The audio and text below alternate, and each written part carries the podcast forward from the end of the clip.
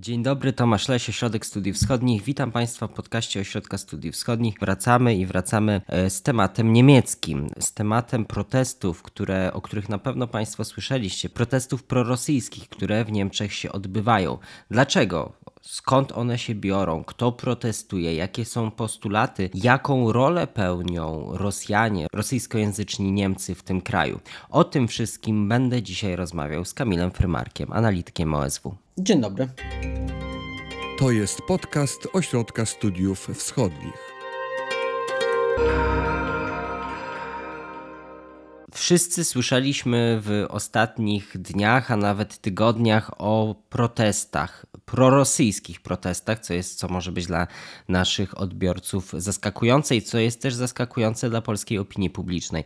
Jaka jest skala tych protestów? Czy to jest rzecz marginalna, którą odnotowujemy ze względu na na to zaskoczenie, czy rzeczywiście jest to rzecz ważna, którą, o której należy rozmawiać? Takich demonstracji było kilka e, w Niemczech od wybuchu wojny e, i to jest tak, że one mają charakter lokalny, to nie są jakieś masowe zjawiska, ale z drugiej strony one skupiają uwagę zarówno mediów, jak i dość sporej liczby osób, które uczestniczą w tych, e, w tych demonstracjach. To się zaczęło wszystko kilka tygodni temu w Berlinie od takiej teoretycznie spontanicznej demonstracji, samochodowej w ogóle. To znaczy, należy to sobie tak wyobrazić, że jeżdżą samochody w, jednym, w jakimś określonym określonym porządku, z flagami rosyjskimi, tak naprawdę demonstrują e, prorosyjsko, o czym wcześniej wspomniałeś. I to było pierwsze zaskoczenie zarówno dla niemieckich mediów, jak i dla, mm, e, dla, dla większości opinii publicznej w Niemczech, na, w innych państwach. Tam było e, około tysiąca tych samochodów i w tych innych miejscach, mówimy o Frankfurcie na przykład nad Menem, gdzie dochodziło do takich demonstracji, także w Badeniu-Wirtembergi, ale w mniejszych miejscowościach ta liczba osób, które tam demonstrowały, nie przekraczała przekraczała tysiąca. Natomiast to jest na tyle zjawisko nietypowe, jeżeli mówimy o protestowanie w, na rzecz poparcia dla, dla Rosji. Chociaż należy zauważyć od razu, że tak naprawdę powód oficjalny oczywiście jest inny. To nie jest tak, że te osoby tam wychodzą i mówią, y, my popieramy wojnę i działania rosyjskie y, w, na Ukrainie, tylko wręcz odwrotnie. To znaczy, oni odwołują się, zarówno organizatorzy, jak i większość tych demonstrantów, do takiego poczucia zagrożenia rosyjskojęzycznych w Niemczech i one są oficjalnie rejestrowane jako demonstracje przeciwko ewentualnej dyskryminacji, przejawom dyskryminacji wobec tych osób mieszkających w Niemczech, które mówią po rosyjsku. To tam akurat w Berlinie na przykład chodziło o dzieci, więc to jeszcze jest taki dodatkowy element, że, że dzieci są zagrożone. Nie wiadomo do końca przez kogo, bo to nie jest artykułowane w sposób bezpośredni, no ale oddziałuje na, na niemiecką opinię publiczną, a przede wszystkim na osoby rosyjsko-niemiec, rosyjskojęzyczne e, w Niemczech. Ta pierwsza, ta pierwsza demonstracja jest o tyle ciekawa, że ona pokazuje pewien sposób, e, modus operandi w zasadzie rejestrowania tych, tych demonstracji. Tam zarejestrował tę demonstrację jeden człowiek mający warsztat samochodowy, w zasadzie mówiący tylko o tym, że tak, on dba o to, żeby nie doszło do do jakiegoś różnych przejawów tej dyskryminacji. Natomiast później niemieccy dziennikarze zrobili bardzo ciekawe śledztwo e, e, dotyczące, dziennikarskie dotyczące tego, kto tak naprawdę stoi za tymi demonstracjami i większość, czy wszystkie tropy prowadziły na Unter den Linden w Berlinie, czyli ulicę, gdzie swoją siedzibę ma m.in. ambasada Rosji.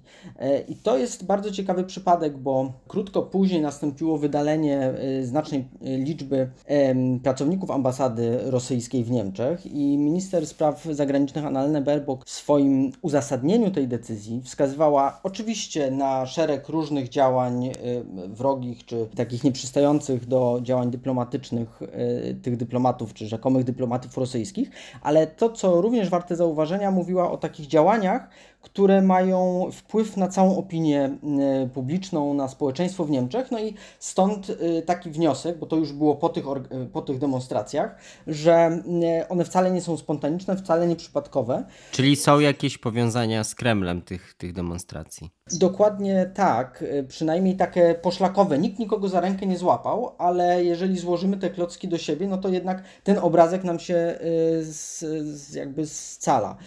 Dodatkowo też też miejsca tych organizacji nie są przypadkowe. Berlin oczywiście, stolica, duża część wspólnoty rosyjskojęzycznej mieszkająca w, szczególnie na wschodzie mm, Berlina. Natomiast ciekawy był przypadek Hanoweru również, w Dolnej Saksonii, stolica Dolnej Saksonii, gdzie miało dojść do mm, kolejnej demonstracji. Ona została później zablokowana administracyjnie, ale też pojawił się opór ze strony społeczeństwa wobec przejawów takich demonstracji prorosyjskich. E, Hanower jest o tyle ważny, że to jest jedno z trzech, czterech miast, do którego trafia najwięcej uchodźców ukraińskich. To znowu nie jest przypadek, że akurat tam e, ta demonstracja miała miejsce, tylko jest to celowo działanie. Co więcej, można zadać sobie pytanie, jak, reagują, jak reaguje społeczeństwo na przykład niemieckie, jak, e, e, co robi w przypadku pojawiania się takich demonstracji. I one spotykają się te demonstracje czy protesty z kontrdemonstracjami. Ta pierwsza w Berlinie była taka właśnie, jeszcze to społeczeństwo było niemieckie w tym sensie, było trochę nieprzygotowane na to. Natomiast w tych innych miejscach, na przykład we Frankfurcie taka kontrdemonstracja miała miejsce. Dodatkowo tam administracyjnie również zablokowano możliwość tego autokorso, czyli tych samochodowych takich demonstracji, przejazdów, które są bardziej spektakularne, lepiej wyglądają w telewizji, co ma z kolei istotne znaczenie propagandowe dla, e, dla Kremla, tak patrząc e, docelowo. Na pewno lepiej wygląda tysiąc samochodów niż 2000-3000 ludzi. Tak, tak. Tym bardziej, że to właśnie przechodniów jest też, czy przechodniów, tych, tych demonstrantów e, też jest, było około tysiąca i pojawiały się kontrdemonstracje.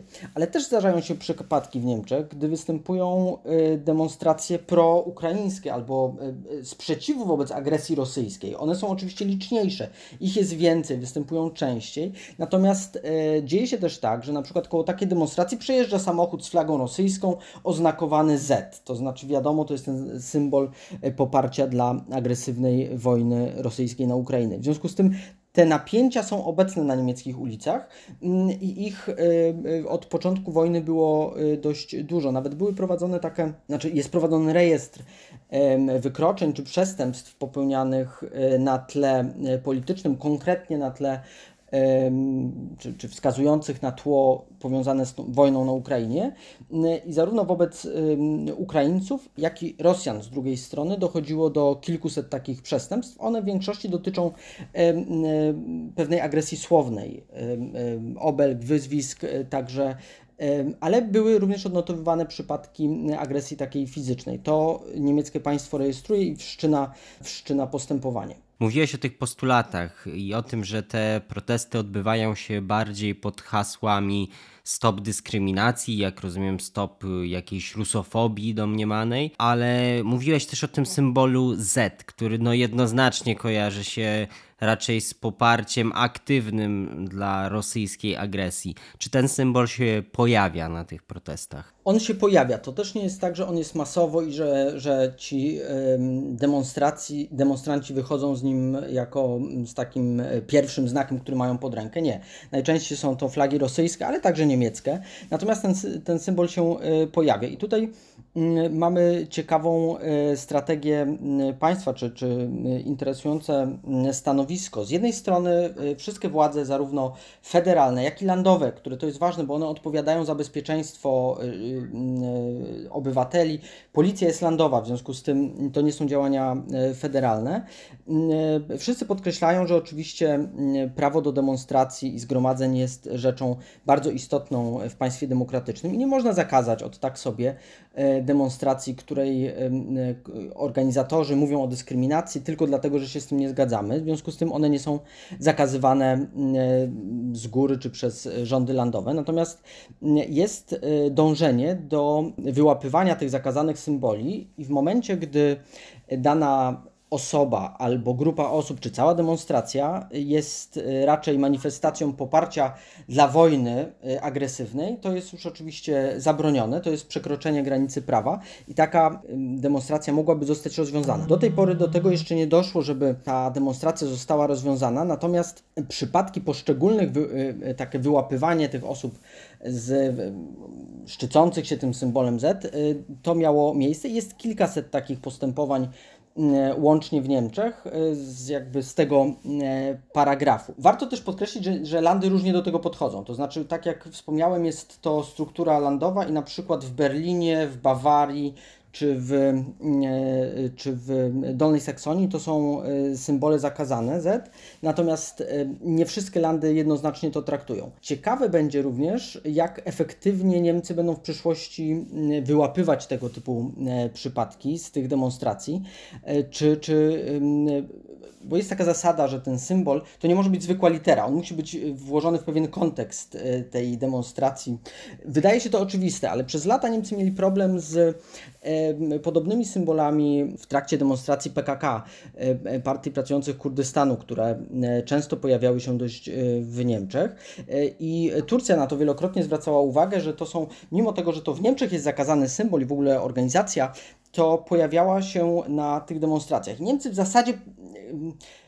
tłumaczyli się, że oni nie mogą z tym nic zrobić. Dopiero po 2016 roku, gdy doszło do napięć y, kolejnych zresztą niemiecko-tureckich, y, Niemcy mm, starając się jakby wyjść naprzeciw Turcji, która z kolei dbała o to, żeby realizować pakt migracyjny, to było dla Niemiec wtedy istotne, zwiększyły efektywność wyłapywania tych symboli i okazało się, że jest to możliwe. Dlatego uważam, że Niemcy będą starały się bardzo pryncypialnie podchodzić do tego typu znaków w przestrzeni publicznej w trakcie tych demonstracji. Możemy się na pewno spodziewać, że one będą wyłapywane. Ale są jakieś pomysły generalnie na walkę z tymi demonstracjami, czy bo jak rozumiem, one będą się dalej toczyć, może będą się nasilać, może nie, ale czy niemieckie władze coś chcą z tym robić, czy po prostu zostawiają to, to tak jak jest, no bo jest wolność zgromadzeń, no i każdy może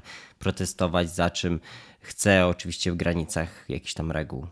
E, generalnie ten punkt widzenia jest w Niemczech e, dominujący. On ma też długie tradycje, dlatego że e, to, był, to jest cały czas duży spór, na przykład ze środowiskami neonazistowskimi. Nie wiem, w Dreźnie przy okazji rocznicy bombardowania miasta zawsze są marsze pro i, i, i kontra demonstracje.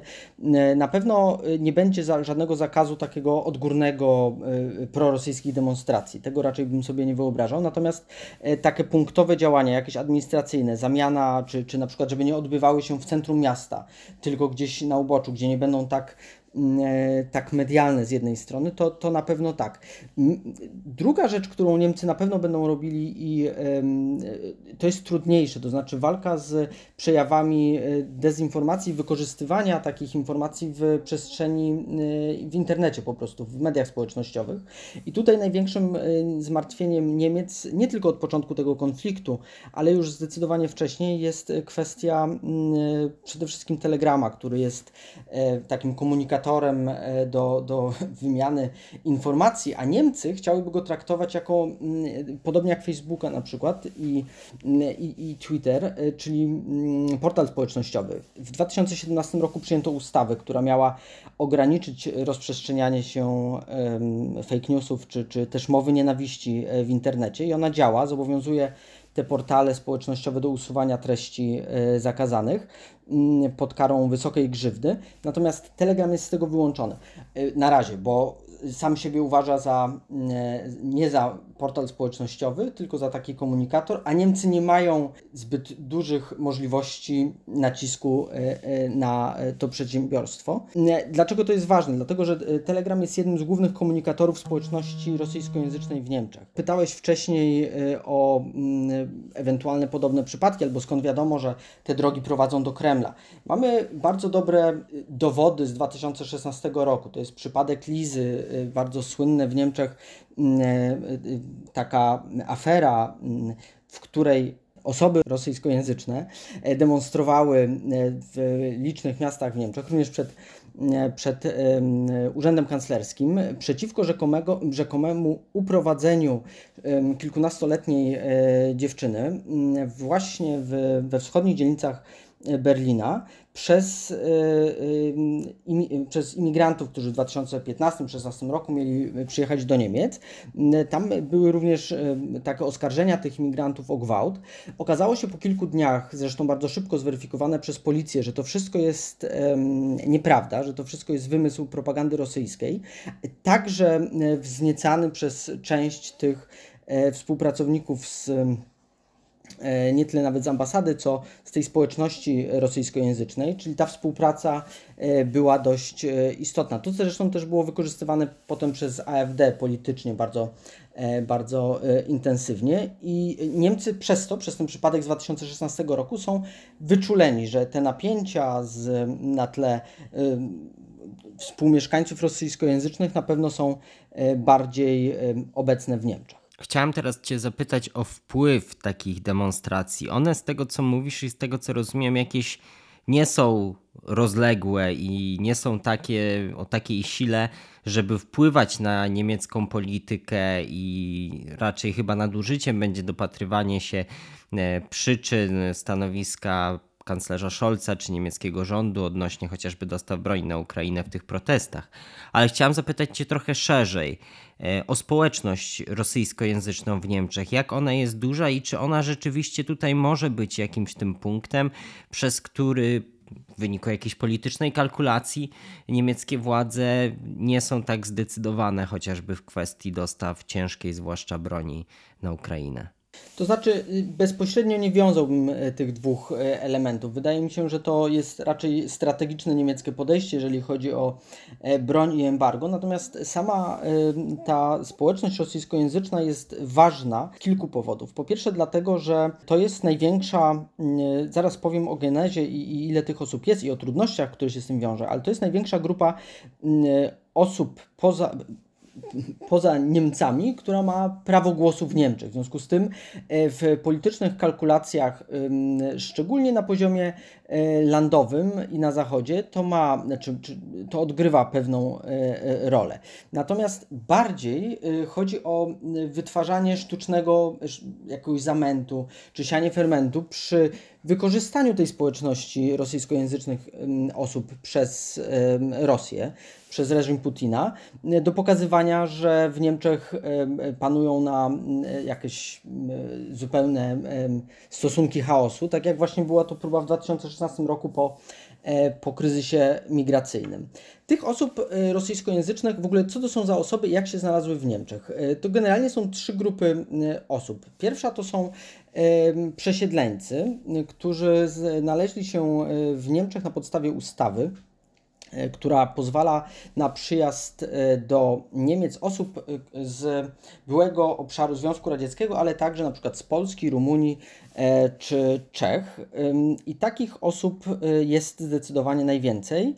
Do 2020 roku od 1950, w związku z tym mamy bardzo e, duży zakres czasowy. W ten sposób przybyło do Niemiec 4,6 e, miliona e, przesiedleńców. Dzielimy te dwie grupy na przesiedleńców do 1993 roku i na tak zwanych późnych przesiedleńców od 1993 roku. I to jest pierwsza grupa. Druga to są Żydzi rosyjskojęzyczni z, z obszaru postsowieckiego, którzy przyjeżdżali w takich kontyngentach, czy mieli prawo przyjechać w kontyngentach po upadku Związku Radzieckiego do Zjednoczonych Niemiec.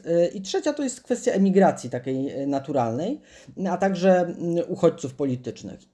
I w tej pierwszej grupie, czyli tych przesiedleńców i późnych przesiedleńców, należy zrobić takie rozróżnienie. Z jednej strony, bo to pojawia się w statystykach i to trochę nam y, zaciera obraz. Do 1990 roku dominującą grupą w przesiedleńcach byli Polacy. E, również bardzo dużo e, Rumunów. Pojawiały się też osoby ze Związku Radzieckiego, ale to była mniejszość, dlatego że trudno było wyjechać. E, dopiero od lat 70. troszkę zliberalizowano możliwość wyjazdu ze Związku Radzieckiego. Natomiast od roku 90., gdy upadła żelazna kurtyna i doszło do zjednoczenia Niemiec, zdecydowanie łatwiej było wyjechać do Niemiec ze Związku Radzieckiego i takich osób bardzo dużo wyjechało, szczególnie szczególnie apogeum przypada na lata 94-95, gdzie co roku przybywało do Niemiec kilkaset tysięcy ludzi. W tej chwili szacuje się, w 2020 roku był robiony taki e, spis, w który wykazał, że około 2,5 miliona osób e, traktowanych jako e, przesiedleńcy mieszka w tej chwili w Niemczech. Z tego około 1,5 miliona z obszaru byłego Związku Radzieckiego, w tym głównie z Kazachstanu i Rosji. Więc tu już widzimy, że to jest to grupa bardzo zróżnicowana, to znaczy to nie są jedne, jakby jedna kategoria osób. Jeżeli zobaczymy, jakie były prawa tych osób na początku i jak, jak przyjeżdżały do Niemiec, to najważniejszą zasadą, która dominowała, była taka, że one miały jakby na początku od razu obywatelstwo niemieckie. No to je ustawiało w pewnym uprzywilejowanej pozycji wobec innych migrantów e, do Niemiec.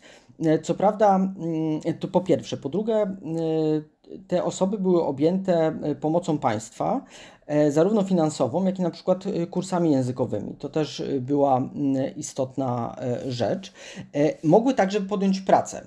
E, to też nie było oczywiste, ani inni migranci e, od początku nie mieli takiego, takiej możliwości. To wiązało się z pewnym problemem nostryfikacji dyplomów, na przykład, to znaczy, żeby e, uznać to wykształcenie, które te osoby uzyskały na terenie byłego Związku Radzieckiego.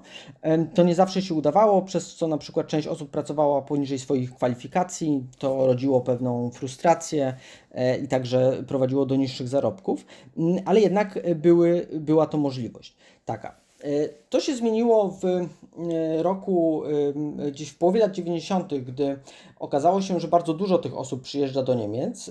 Niemcy wtedy zaostrzyły te przepisy, wprowadzając nie tyle kursy, znaczy ograniczając możliwość kursów językowych, a jednocześnie wprowadzając taką wymóg testów językowych. I tu się pojawiały e, ogromne problemy dla tej społeczności rosyjskojęzycznej, z, która chciała przybyć do Niemiec, dlatego że ich znajomość języka niemieckiego no, często była niewystarczająca.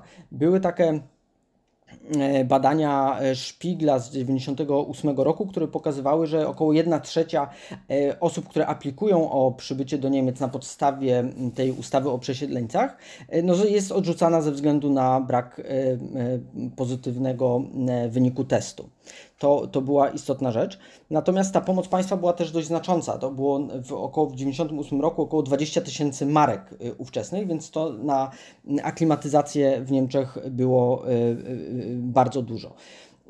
I to jest grupa osób, która na pewno w tej chwili jako jest z jednej strony adresatem tych demonstracji czy takich prób właśnie propagandy rosyjskiej, która jest też na to podatna, a z drugiej strony e, na przykład młodzi e, rosyjskojęzyczni obywatele Niemiec, oni korzystają bardzo często z mediów społecznościowych, głównie rosyjskich.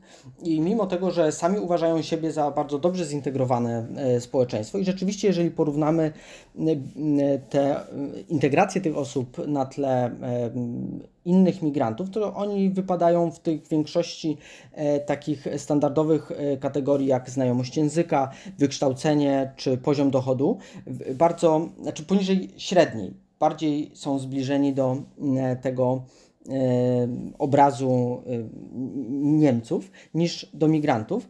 Natomiast ta młodsza część społeczeństwa, oni one często mm, mają jakieś wyobrażenie o mm, przeszłości czy dzieciństwie w Rosji, idealizują je oczywiście, przekładają je na dzisiejsze stosunki i często mm, popierają w ten sposób działania władz rosyjskich, także na tego typu demonstracjach, o których rozmawialiśmy na początku. Czyli jest tam jakiś potencjał do tego, żeby te grupy migrantów, e, czy nawet w drugim pokoleniu, że one będą takim potencjalnie, może to jest za mocne określenie, ale pełnić taką rolę konia trojańskiego, czy jakiegoś elementu wpływu rosyjskiej polityki na, na Niemcy. Ja bym powiedział tak, że y, ta grupa jest bardzo zróżnicowana wewnętrznie i y, na pewno większość tych osób taka nie jest.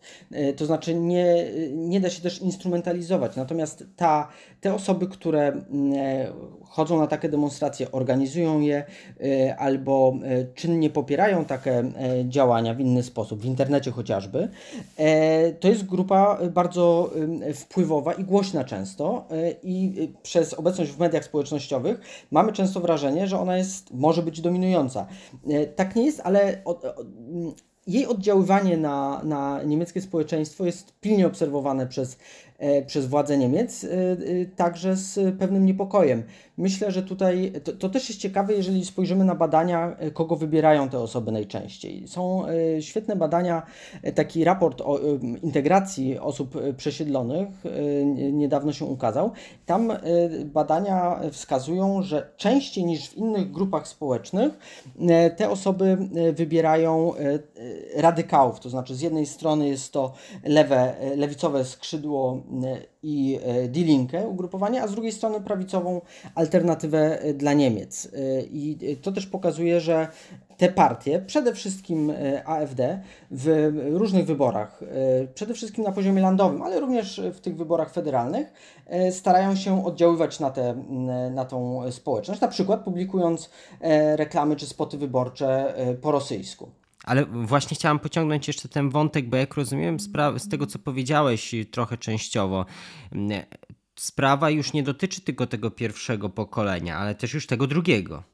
Tak, zdecydowanie. To znaczy, jest dość duża różnica między tym pokoleniem, które E, pierwszym czy drugim, które przyjechało do e, Niemiec. Oni oczywiście mają wszyscy obywatelstwo niemieckie, w związku z tym w różnych statystykach, znaczy nie zawsze to wszystko wychodzi w statystykach, ale najczęściej to są osoby z mniej, e, znaczy, które słabiej znają język niemiecki, częściej korzystają z mediów rosyjskojęzycznych, z propagandy rosyjskiej, mają też mniejsze zaufanie do niemieckiego państwa i mediów na przykład niemieckich. Młodsze społeczeństwo bardziej identyfikuje się z niemieckim państwem. Natomiast tutaj działanie z jednej strony tego wyobrażonego, mitycznego ojczyzny, rosyjskiej ojczyzny, o której opowiadają rodzice, dziadkowie, jak było wspaniale, jak wszystko było dobrze poukładane, a tutaj jest troszkę inaczej niż to sobie wyobrażaliśmy, plus te działania w mediach społecznościowych, na które Niemcy bardzo zwracają uwagę, no to powoduje, że te osoby uczestniczą w takich demonstracjach i są e, też taką siłą napędową e, tych, e, tych działań. Siłą napędową, którą jak rozumiem Kreml może chcieć wykorzystywać dalej w celu kreowania konfliktów w niemieckim społeczeństwie. Bez wątpienia to jest jeden z elementów e, tego działania e, propagandowego i takiego mm, oddziaływania na niemieckie społeczeństwo e, od wewnątrz. To bardzo będzie też ciekawe w nadchodzących wyborach landowych, szczególnie w nadrenii północnej Westfalii, gdzie społeczność osób rosyjskojęzycznych, szczególnie przesiedleńców jest największa. 30% z tej grupy osób mieszka właśnie w tym landzie. E, jest e, tak, że większość tych osób, które rosyjskojęzycznych e, i przesiedlonych, jakby ta grupa osób, mieszka na zachodzie, w sześciu największych niemieckich landach, a część w Berlinie Wschodnim. Też, to, bo to też bardzo było ciekawe, jak one się znalazły w Berlinie Wschodnim po zjednoczeniu Niemiec w 1989 roku nagle w tych e, wschodnich dzielnicach e, powstały pustostany w takich ogromnych blokowiskach i te osoby, które przyjeżdżały e, z byłego z państw byłego Związku Radzieckiego osiedlano właśnie tam, tworząc trochę takie getta rosyjskie z ich sklepami, mediami, szkołami. To też powodowało taką solidarność, a z drugiej strony odgraniczenie się od niemieckiego społeczeństwa, utrudniało trochę tę integrację i to też właśnie powodowało takie wyizolowanie się trochę tej grupy i później zaadaptowanie jej e, teraz w ostatnim czasie również przez AfD. Zresztą e, wyborcy rosyjskojęzyczni najdłużej e, byli wierni Hadekom którzy mm, pamiętali decyzję Helmuta Kohla i ich wsparcie dla e, możliwości przyjazdu do Rosji i dlatego przez szereg lat e, bardzo chętnie wybierali CDU. Natomiast e, gdzieś od połowy kadencji kanclerz Merkel, czyli też wzrostu AfD jednocześnie i polityki migracyjnej, te tendencje się odwróciły. Owszem, nadal większa część popiera Hadeków, ale już jest wyraźna tendencja wzrostu dla AfD. A czy uważasz, że może być taki scenariusz? Tutaj mówiłeś już, że obecnie on nie istnieje prawdopodobnie, ale że w przyszłości e, ta grupa rosyjskojęzyczna, czy ta grupa właśnie e, migrantów pochodzących czy w pierwszym, czy w drugim pokoleniu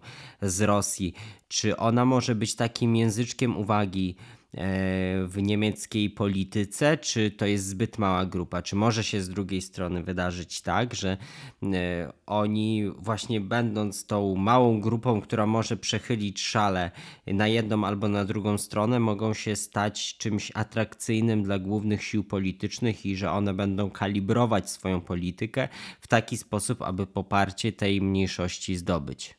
Myślę, że na takiej szerszej skali ogólnoniemieckiej jest to raczej e, mało prawdopodobne. To raczej dotyczy lokalnych różnych zjawisk. Tam, gdzie społeczność rosyjskojęzyczna w Niemczech jest duża, e, tam e, przede wszystkim Hadecja i AfD, czyli to prawe spektrum i bardzo prawe spektrum sceny politycznej w Niemczech, zabiega o tych wyborców, no bo to jest bardzo duża rzesza ludzi. Natomiast to nie ma przełożenia na takie wyniki ogólnoniemieckie e, tych wyborów. Co więcej, e, młodsze pokolenie tych przesiedleńców e, oraz ogólnie rosyjskojęzycznych, oni już zachowują się w swoich wyborach, to nie tylko dotyczy polityka, ale także wielu innych, w większości jak pozostali Niemcy. Tutaj te różnice się zacierają, szybciej nawet niż porównamy to ze społeczeństwem tych osób, które mają korzenie migracyjne. E, tutaj te różnice pomiędzy przesiedleńcami czy osobami z pochodzeniem migracyjnym, a resztą Niemiec e, są e, w tym dwóch pierwszych przypadkach większe. Na koniec jeszcze chciałem, żebyśmy wrócili do tych protestów, od których zaczęliśmy, bo wydaje mi się, że jest dosyć istotne, żeby właśnie też na koniec w ramach podsumowania powiedzieć o tym, żebyśmy nie ulegali pewnej E, wizji, którą, jak rozumiem, chciałby Kreml i media prokremlowskie, że te protesty w Niemczech są czymś gigantycznym, że w Niemczech jest jakiś wielki ruch poparcia dla działań prorosyjskich. Jak rozumiem, Niemcy w swojej większości zdecydowanej popierają Ukrainę i potępiają rosyjską agresję. Zdecydowanie tak, to wychodzi ze wszystkich badań e, społecznych, ale też jeżeli spojrzymy na taką e, liczbę tych demonstracji e, prorosyjskich, no to mieliśmy kilka takich przypadków. Natomiast tych demonstracji przeciwko tej wojnie agresyjnej e, Rosji no, było zdecydowanie więcej. Zresztą samo poparcie dla przyjmowania uchodźców ukraińskich w niemieckim społeczeństwie jest e, gigantyczne, powyżej 90% i też e, ofiarność ludzi i też te obrazki z różnych zbiórek dóbr, ale także finansowe no, świadczą o tym, że Niemcy stoją w swojej zdecydowanej większości po stronie Ukrainy. To raczej te demonstracje i ten cały problem, o którym rozmawialiśmy, wskazuje na pewne napięcia, które są w niemieckim społeczeństwie. One się różnie rozkładają w różnych landach. Mm, one e, są, one będą się pogłębiać na przykład w obszarze szkolnictwa, moim zdaniem, dlatego że tam e, będzie dochodziło wraz z grupą e, dzieci z Ukrainy, które teraz przybywają do Niemiec, ponad 300 tysięcy osób, mm, uchodźców ukraińskich jest w Niemczech. Te dzieci będą również trafiały do szkół, gdzie dzieci rosyjskojęzyczne się uczą. I tutaj duża będzie rola oczywiście oczywiście zarówno samych landów, ale tak naprawdę pedagogów konkretnych od e, powstrzymywania, znaczy od takiego kształtowania tych relacji w konkretnych klasach, a także pomiędzy rodzicami, żeby mm, niwelować ewentualne napięcia. Dobrze, to tutaj postawimy w takim razie kropkę. Dziękuję. Dziękuję uprzejmie. Ja zachęcam do odwiedzania osw.waw.pl. Tam regularnie informujemy o tym, co się dzieje na Ukrainie oraz publikujemy inne analizy i komentarze. Zapraszamy także na naszego YouTube'a. Tam filmy, które prezentują m.in. sylwetki ludzi Kremla, takich jak Siergiej Szojgu czy Siergiej Ławrow. W następnym odcinku opowiemy m.in. o Romanie Abramowiczu. Także zapraszam do śledzenia nas na YouTubie, na osw.waw.pl, a także tutaj na podcastach, na, w kanałach podcastowych. Dziękuję i do usłyszenia w kolejnych odcinkach.